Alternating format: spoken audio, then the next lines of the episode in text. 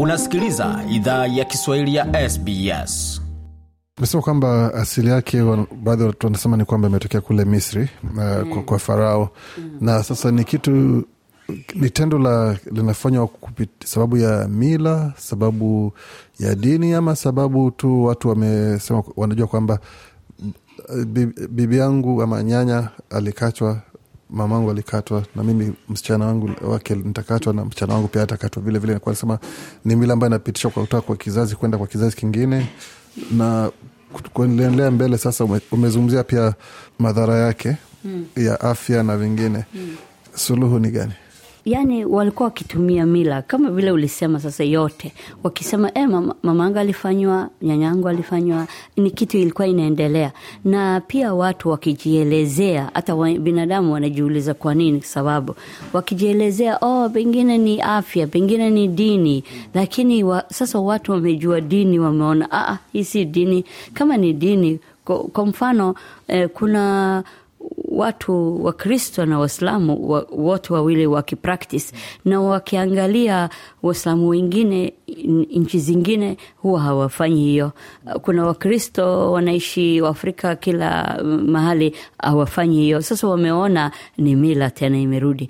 Mila pia wameona sasa ndio na serikali united nation hapo kwetu wame, wanafanya hiyo education kuwafundisha watu ya kwamba hii ni kitu watu wameanza na tunaweza tukasimamisha. Tuka na sasa swali yako ni yani ni solution ni vipi? Na naona kama watu wakijua elimu wataona na wata, watawacha hii. Kwa vile elimu itabadilisha mtu. Yani wengine wanaamini msichana ile kidude ndogo itamea kubwa kama ya mwanaume sasa wa, ndio wanaona wacha tukate. Kuna sasa waafrika wengi wa daktari wakikuja wakiwaelezea wamama wasema ah, hiyo kitu haikui hai, hai, hai kubwa inakaa hivyo hivyo. Sasa watu wameona ni kweli ni it's about seeing the other side. Wakiona wanawake wengine waislamu kama hawa enye hawakati wameona ah, basi hakuna faida ya kukata. Yaani hiyo ime, ime elimu inabadilisha mtu. Na kitu yenye imetusaidia hapa ni sheria. Yaani watu wengine kama mtu akikuwa kichwa ngumu alisi sheria itamsimamisha. Kwa wale ambao wanasema pengine sababu wengi wao wanakata nasema ni kuzuia zile hisia za, za haja ya kukutana na mwanaume. Kuna ukweli kwa hilo ama tu ni watu wanatumia tu sababu tu mbalimbali mbali ili kufanya kitu kifanyike hiyo ilikuwa ni hata waki, wakielezea wasichana waki, wakifikiria msichana akitayarishwa o tunaita tayarisha o akikatwa atatulia. Yani maanake msichana kwa vile sisi yote inatokea na pia kucontrol yani wasichana wakae nyumbani na adabu wasiende ku you know, mangamanga kulalalala uh, kabla hajaolewa vitu kama hizo. Sasa wameona kuna wasichana wamefanya vituko wenye hata wamekatwa na kuna wasichana wamekaa na adabu na wajakatwa sasa i, i, ni logic na nafikiri bado huko afrika in uh, somalia o ukienda mjijini utaona bado kuna watu wana practice. Kitu imebadilika lakini hawafanyi zile walikuwa ukishonashona zamani kama nyanye zetu. Una, unaona kama kila siku vitu inapungua na wale wamama wenye walikuwa wanafanyanga expert hizo vitu pia wamezeeka wamekufa. Sasa in the new generation unaona hakuna mtu sasa enye ana practice kama vile ya zamani walikuwa wakifanyanga. So unaona inabadilika tu kama ni environmentally watu wame, wamesafiri wamebadilisha elimu imeongezeka na ma, hii mawaidha tunaongea hata sasa imewafanya watu wakifikiria mengi na yani unaona kama inabungua. Unapozungumza na jamii katika kazi zako za kutoa elimu unapata majibu aina gani kutoka kwa jamii ambao wanasema nilikuwa nafikiria ni sahihi kufanya ama nililazimishwa ama inakuwaga ni aina gani ya maono unapokea wenye washafanywa sasa wenye washapitia hiyo ni kitu mara ingine tunawasaidia. Kuna hapa kwetu hapa hospitali Urban Hospital kulikuwa there was a time and I think bado wanaye timu mzima wenye wanaosaidia specifically wamama wenye wamepitia hiyo wamekatwa and uh, kama sasa msichana akitaka transformation laki aenda yani inafunguliwa maanake all ile amepitia they can reopen it and it's like a surgery a day a half day surgery. E, e, wanarekebisha. Hiyo kurekebisha bado ndio wasichana wajakuja na yani confidence. Kuna wengine wamesema he mi nataka kurekebisha nataka nifungue. Wengine watasema hapana nitaka hivyo hivyo.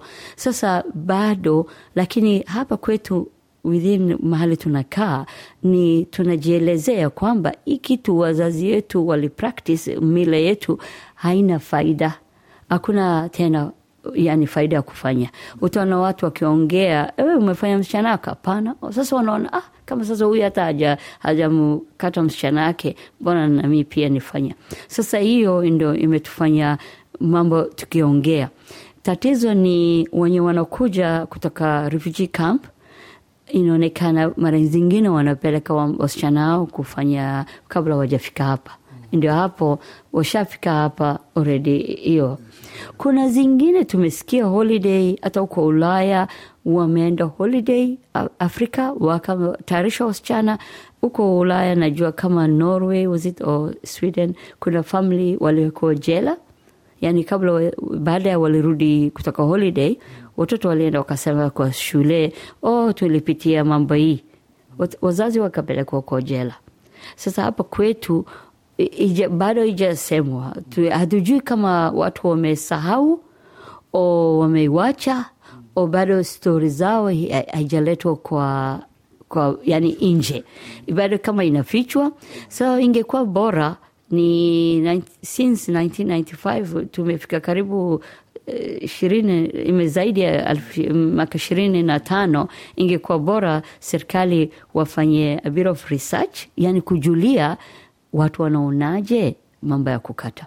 Lakini serikali now and then tuna the emphasis ni hii ndio sheria yetu. Ukifanya hii mambo shauri yako unaenda mwaka saba jela. Lakini haisemwi education.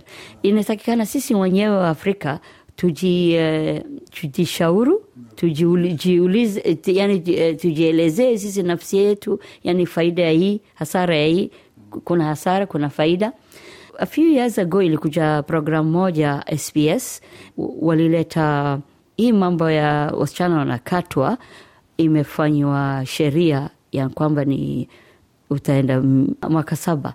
Na sasa inatokekana kama kuna wazungu wengine wasichana yao kama mwaka kumi na tatu kumi na nne wanatumia medicare wakienda kufanya surgery inaitwa cosmetic. Cosmetic maana yake uzu, yani kurembesha kufanya uzuri wakijikata. Yaani utaona wanawake wakubwa kubwa pia mwaka ishirini hivyo zaidi wakienda kama urembo kujirekebesha kujikata wakitumia ile medicare manake ile pesa ya serikali. Ndio swali ilitokea je kwa nini hii inakubaliwa ya marekebisho maridadi inaitwa cosmetic. Na hii yetu ya kutoka afrika mila yetu inakuwa ni makosa. Basi inarudi maswali sisi yenyewe tunaifanya tunaifanya kwa umaridadi wa mtoto mwenye under 15 years mtoto mdogo mwenye hana akili aweza kasema yani unaniumiza unatumia nguvu kumuumiza huyo mtoto lazima eh, mtoto um, protect, yani child protection eh, lazima umsaidie huyu mtoto umtetee. Ndio hapo tofauti ni makosa tunafanya ni tunaumiza mtoto mdogo Tu- ukimuumiza kwa mwili yake na unaumiza kwa yani kwa kichwa yake yote. Wewe kama mwalimu wa jamii na mtu ambaye una miaka mingi katika jamii hapa australia sana sana mjini sydney ukizungumza na jamii mbalimbali ya wasomali ya wakenya na zingine matarajio yako ni gani? Na ujumbe ni upi kwa jamii kwa swala hili na masuala mengine ya kifamilia ambayo tunaendelea kupigana nayo hapa australia? Ningependa watu wakutane waongee na ni ni kitu ni inatuudhi yani it's a social issue. Ni problem sisi tunayo. Lazima tuongee about it. Lazima tujieducate. Sasa hata mimi hii mambo naijua. Juzi shule ingine walituuliza maswali kama hii tulikuwa tunaongea. Lakini ni kitu tume, tumeweka behind our back tumesahau. Mpaka leo umenielezea kesho ni international inaitwa awareness. Awareness maanake watu wajue. Yani mambo ya ukikitaji.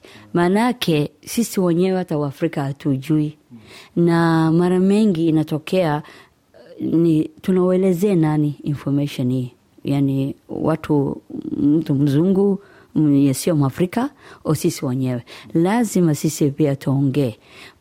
The watu wakiongea wakizidi kuongea wajijulishe yani gani ndio kitu nzuri kwa nafsi yako kwa familia yako lazima wa, tujishauri ndio tutaenda mbele.